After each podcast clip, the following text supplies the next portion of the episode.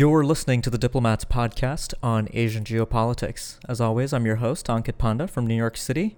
And today I'm very happy to be joined again by Shannon Tiesi, The Diplomats editor-in-chief and resident China hand. Thanks for joining me, Shannon. Oh, it's a pleasure, Ankit. Well, I'm really glad to have you back on the podcast since we have quite a bit to discuss when it comes to China. So we're recording this in early November. We've all had a little bit of time to decompress from watching China's once-in-5-year party congress. The 19th Party Congress wrapped up in late October, received quite a bit of coverage across the world, and the big banner story is that the only man whose opinion matters in China these days seems to be Xi Jinping, who continues to centralize power in his person, continues to collect all sorts of impressive job titles, and she has just introduced that we are now in a new era. I don't want to take this podcast too much in the direction of kind of what this all means for China. Certainly, that's an interesting conversation, and there's a lot of great analysis. Actually, I will plug.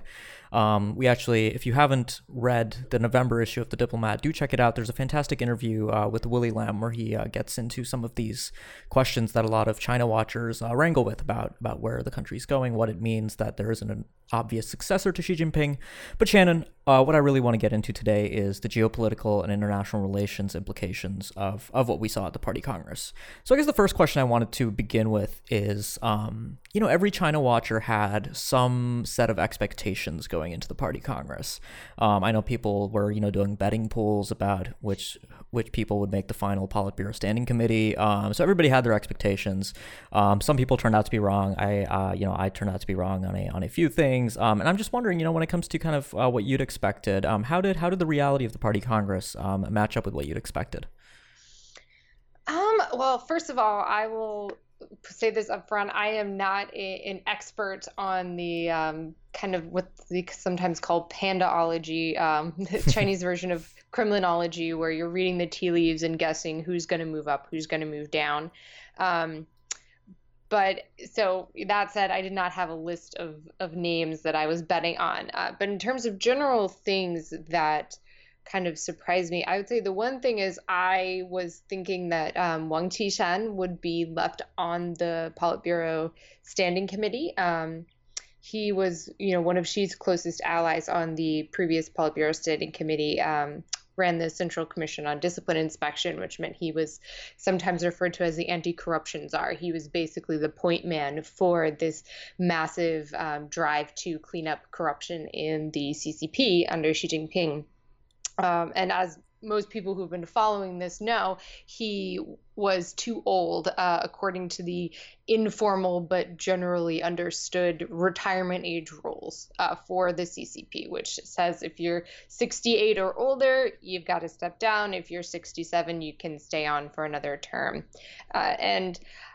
A lot of people, myself included, were originally thinking that Wang would be allowed to stay on, both because he's very close to Xi and very important in the anti-corruption efforts, but also because it would be kind of testing the waters for Xi himself to break those retirement age rules come 2022. And that obviously did not happen. So that was the biggest surprise for me. A lot of the other stuff was definitely important and significant, but kind of expected by the China watching community. Xi Jinping's contribution to party ideology being enshrined in the Constitution, for example, in that very bulky phrase, Xi Jinping thought on socialism with Chinese characteristics in the new era, and loyalty to Xi as the core also being enshrined in the party constitution. This is really just a display of how effective Xi has been at consolidating his control of the party.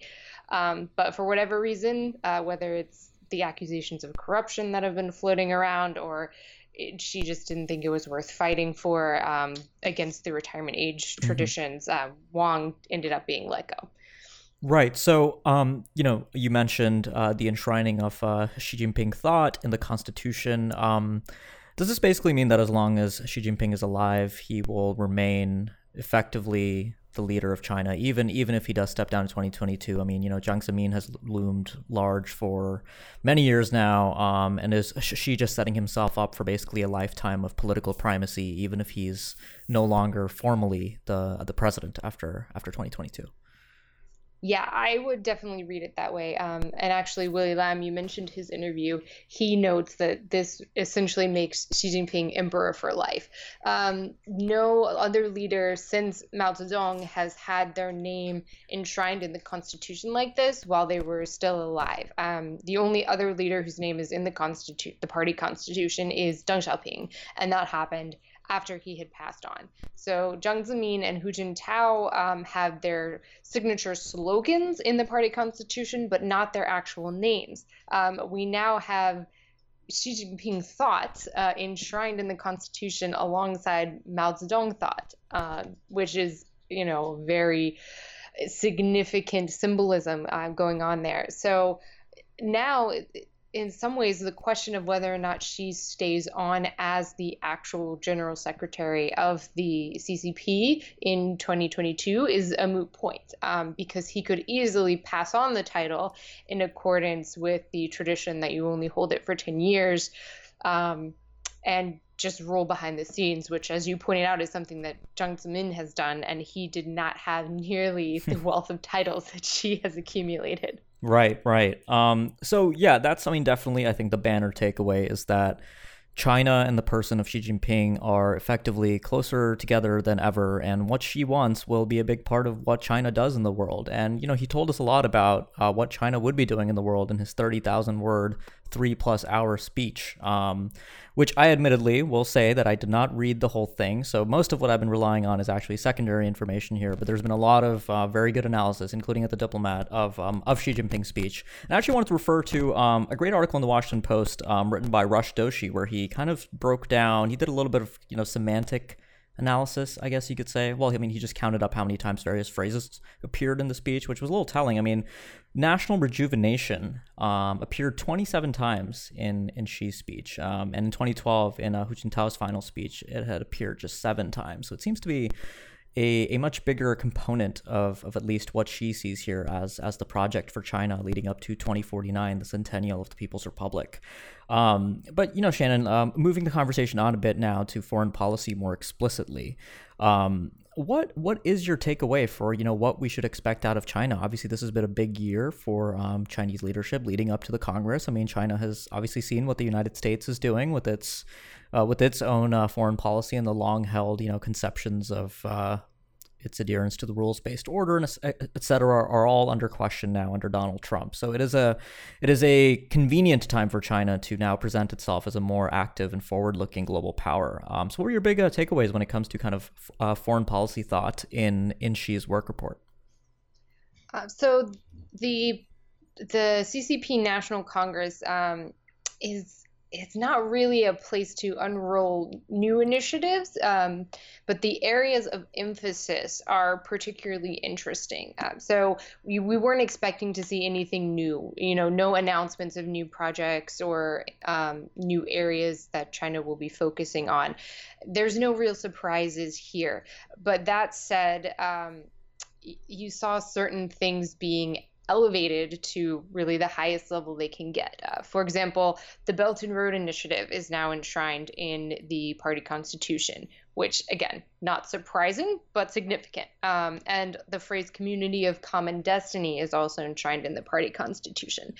But what was most telling, I thought, besides kind of the individual ranking of projects we had already seen underway, is how direct she is about the way he views China as a major player on the world stage. If you look back at previous work reports, and particularly Hu Jintao's at the 18th National Congress, a lot of the language is largely aspirational when it comes to China's role in the world. It's about China will be doing this in the future. There's a lot of modifiers like gradually. Right, and Xi is talking about it. He's talking about Chinese leadership as something that is already happening and will continue happening in the future. He had a couple of quotes saying, China will be moving closer to center stage. We have already seen a further rise in China's international influence. China has become strong. He's talking about this stuff in the past tense, which, it's Chinese language tenses are different in the English language, but you can tell from the modifiers in the context that that's what he is saying. This has already happened. And he's very upfront about the fact that China is now one of the major players in the world. China has arrived, and the rest of the world should get used to it. And going along with that, that means that Xi Jinping's vision for the international community is increasingly important. So things like the Community of Common Destiny and the Belt and Road, these are concepts that any world leader should understand and have a strategy for how to deal with, because these are, you know, in the party constitution, going to be China's goals for the foreseeable future. I think that was really well said, actually, Shannon. You know, I mean, a lot of this, like you correctly note, isn't surprising. But, you know, people have been debating for a while, you know, just how important the Belt and Road is. If we'd formally seen the end of hide and bide, if we were still in the kind of era of a more uncertain China. But we had very good indications and previews, you know, everything from kind of speeches made by, you know, Liu Zhenmin at the Shangchan Forum last year, outlining a clear vision for regional leadership, at least for China. The Foreign Affairs Ministry released a long white paper on regional leadership earlier this year. And of course, we had a Xi speech at Davos, which again, I think portrayed that very forward-looking China, at least when it comes to global economic leadership and integration. So I think all of that is definitely an important takeaway here as well. The idea of China as a great power that has risen at this point.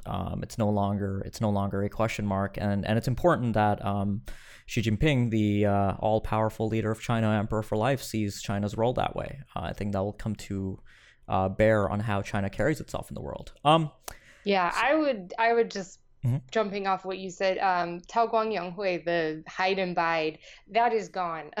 I think there's no question about that at this point. And that's part of what she is getting at when he's talking about a new era having begun. You know, partially it's domestic, but it's also equally importantly about foreign policy. This is a new era for China and China's role in the world. There's no more, you know, biding your time. China's time has come in Xi Jinping's mind. Right. Absolutely. I think it's good to be really clear about that. And, you know, let me ask you, so all year long, you read any analysis of a foreign policy issue involving China, be it kind of the Doklam standoff with India, be it issues in the South China Sea with ASEAN, relations with the United States, cross-strait relations with Taiwan, the North Korea issue. Almost, you know, it sort of became cliche at a point for all of these analyses to include, you know, well, we'll have to see, you know, how the 19th Party Congress plays out. I mean, China possibly doesn't want to take risks or is taking risks because Xi needs to, like, make himself look powerful before the 19th Party Congress. And obviously a lot of that stuff was just, untestable, those theories. I mean, it's still unknowable to an extent, you know, just how much sort of internal party deliberations were driving China's decision-making in the Doklam crisis, for example. But I wanted to ask you, you know, I mean, now that, you know, Trump is heading to Asia, he'll be in Beijing, and North Korea is a big part of the agenda. South China Sea might come up. We've seen kind of 4 freedom of navigation operations in 5 months, a little bit of unprecedented activity there by the United States. Do you expect, you know, in the next few months that we'll see a newly muscular China kind of triumphantly out of the 19th Party Congress, power consolidated around Xi, looking to potentially accept more risk in how it interacts with the United States and regional powers, including India and Japan? I definitely think we're going to see China continue to become more assertive, but I'm not sure how important the timing actually is in relation to the Party Congress. You know, obviously Xi Jinping doesn't want to start a war right before this major domestic political event, but at the same time, he absolutely cannot seem to be weak on China's core interests. So I think those concerns kind of cancel each other out, and what you see is, you know, just we're going to stay the course and not do anything veering either too soft or too hard in the lead up to the Party Congress. So I'm not expecting any major changes. It's not like, you know, now that the Congress is over, Xi Jinping is immediately going to start building on Scarborough Shoal in the South China Sea. Right. But I think what you see generally in China's approach to foreign relations, and this is part of the concept of salami slicing, is China will take an action to advance its own interests that it knows is going to be upsetting to its neighbors. And then once it's kind of completed that, it stops, tries to rebuild the relationship a little bit to come back from where it was. And then you start the cycle over again. So right now we're in that lull period. You had China essentially has completed all of its construction on artificial islands in the South China Sea. So now it's working to rebuild its relationships with ASEAN. And I think that's why we're seeing this big push to the code of conduct, so that China can have something to point at and see, look how well we're handling the South China Sea issues with our neighbors. And obviously, there's a lot of debate over how useful this code of conduct is actually going to be. But for China, it has a key diplomatic purpose. So I would predict that this lull is going to last a little bit longer, but maybe heading into 2018, China will roll out the next phase of its strategy, whether that's declaring in ADIZ in the South China Sea or something else. Mm-hmm. In terms of U.S. relations, China isn't really out to provoke the United States, although obviously a lot of things that it does are taken as a direct challenge from Washington. So it's more incidental from China's point of view. It's we're pursuing our core interests, and if that happens to upset the U.S. administration, then that's something that we'll deal with when that happens. And I think the big thing to watch is this idea of a community of common destiny, which hasn't really gotten much play compared to Belt and Road because there's not all of these dollar signs attached to it. But this concept, it was raised in the context of Xi Jinping's speech on a new Asian security concept at the Sica conference, mm-hmm. But which essentially means we don't want the old U.S. alliance system in the Asia Pacific anymore. Right. We're going to have our new Asia security concept, which is all very vague and based on good feelings and not upsetting partners. Read "Don't Upset China" into that. So how aggressive is she really going to be at promoting this concept of community of common destiny?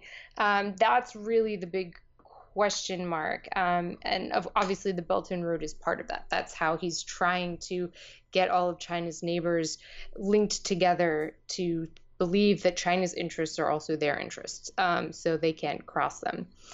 And depending on how forceful he's willing to be, we could see a more rapid escalation of tensions, or we could see what we have seen already, which is kind of this slow but steady buildup of Chinese influence in regional states. Mm-hmm. Yeah, there's no question in my mind that the assertiveness, Chinese assertiveness is going to dissipate in any way. She was very clear. I think the English translation of his words was, he's China's resolved to never give up its own legitimate rights and interests, and will never swallow the bitter fruit of damage to its own interests, which I think we've seen in how China's carried itself, obviously, in recent years. So that's unlikely to go anywhere. And on the point you made about the community of common destiny, it's interesting, even in the late days of the Obama administration, almost contemporaneously to China unveiling this concept, you have the United States sort of counter that with the principled security network, which Defense Secretary Ash Carter was talking about quite a bit in 2016. But now you have this new concept of free and open Indo-Pacific coming out that Trump is supposed to explicate in a speech in Da Nang, Vietnam, on the sidelines of APEC. So that's going to be something to watch for, is how the United States and China have operationalized these competing concepts between them. So when it comes to, so we've talked a bit about, just what to expect in the coming months. I have a question too about North Korea. Here, I don't know that we actually have any useful data out of the Party Congress itself, but I just wanted to get your perspective, Shannon, since I know you follow this and the China-North Korea relationship more broadly. But, the Trump administration has obviously made pressuring China a big part of its policy on North Korea. And there have been encouraging comments, I guess, from Trump and even McMaster recently that they are happy with Chinese implementation of UN sanctions and whatnot. But what do you actually think, the Chinese are looking for out of North Korea at this point? I mean, I have a few ideas, but I really want to, get your take on this, since obviously we have the freeze for freeze proposal floating around. And like you said, the Chinese aren't really looking to provoke the United States simply because there's no telling what this administration might do. They don't know how Trump might react to various things, and they don't want to cause any kind of unintended escalation or conflict right now. But what is China's at least short-term play with North Korea right now? Well, in terms of short-term goals, I think in a way they've already gotten what they wanted, which is a drama-free party Congress. They absolutely did not want any missile tests, any nuclear tests going off while they're having this very sensitive domestic political event. So they must have been very happy with that. And I would imagine, we don't know a whole lot about the behind the scenes discussions between China and North Korea, but I would imagine it was made very clear to North Korea, take it easy for the next week or so. Yeah. Can I just say something on that? I mean, it's been really interesting to me, the synchronicity between major Chinese kind of international events and North Korean missile tests. I mean, the Hangzhou G20 meeting in August 2016, the Belt and Road Forum opening this year in May, and the Xiamen BRICS Summit. All three of those events, major diplomatic events for China and hosted in China. And right when China was hosting those events, at the Belt and Road Forum, it was actually during Xi's speech, I believe, or just an hour before in the morning that North Korea carried out missile tests. So it's interesting that they didn't do one during the Party Congress. Certainly that must have been made crystal clear to them in some way. But anyways, I didn't want to interrupt you. Go back.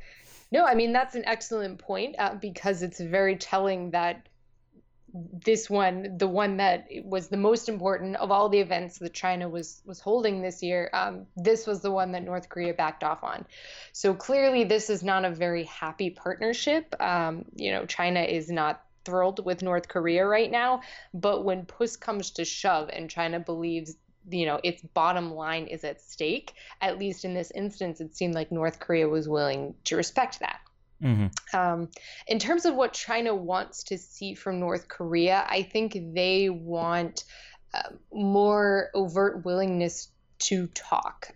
Like you said, China wants resumption of the six-party talks is kind of the far-off dream goal, or something like the six-party talks, if not exactly that format of dialogue.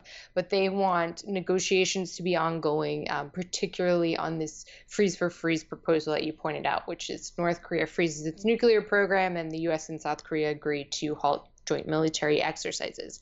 But for China, really talks for talk's sake is a win for them, because as long as people are actively talking and having dialogue, there's a lot less pressure on China to implement some of the more coercive mechanisms that could be used to address the North Korean nuclear crisis. So from that end, I think China wants North Korea, Kim Jong-un, to be a little bit more overt about being willing to talk. We've seen not great rhetoric coming out of North Korea, which you usually are seeing very harsh and hawkish rhetoric from North Korea, but it doesn't seem like Pyongyang is really that interested in talks at the current moment. And I think China wants at least North Korea to say that it's willing to talk, so that even if the United States, South Korea, Japan, Russia, the other members of the six-party talks aren't willing to talk, at least China can say, well, North Korea is willing, we're willing to talk, it's you guys' problem, you're the ones who aren't willing to have dialogue. So that's kind of what China, I think, most realistically would expect to see from North Korea. I think China's dream is that North Korea will eventually follow its example, open up its economy, become a quote-unquote normal state on the world stage without actually changing its political system in a way that could be destabilizing to the wider region. But that is so far off, it's not even really worth talking about right now. Definitely. Well, hey, Shannon, I think that's all the time we have for today, but thanks so much for joining me and providing your insight. Yeah, it's always great talking about this stuff with you, Ankit. Absolutely. And like I said, if you missed that interview with Willy Lam, go check it out. It's in The Diplomats magazine. You can subscribe to that on our website. And stay tuned for more episodes of the podcast. And if you like what you've heard, make sure you subscribe. And if you're a subscriber but you haven't left us a review yet on iTunes, please do that. It really helps get the word out about the show. Thanks a lot for listening.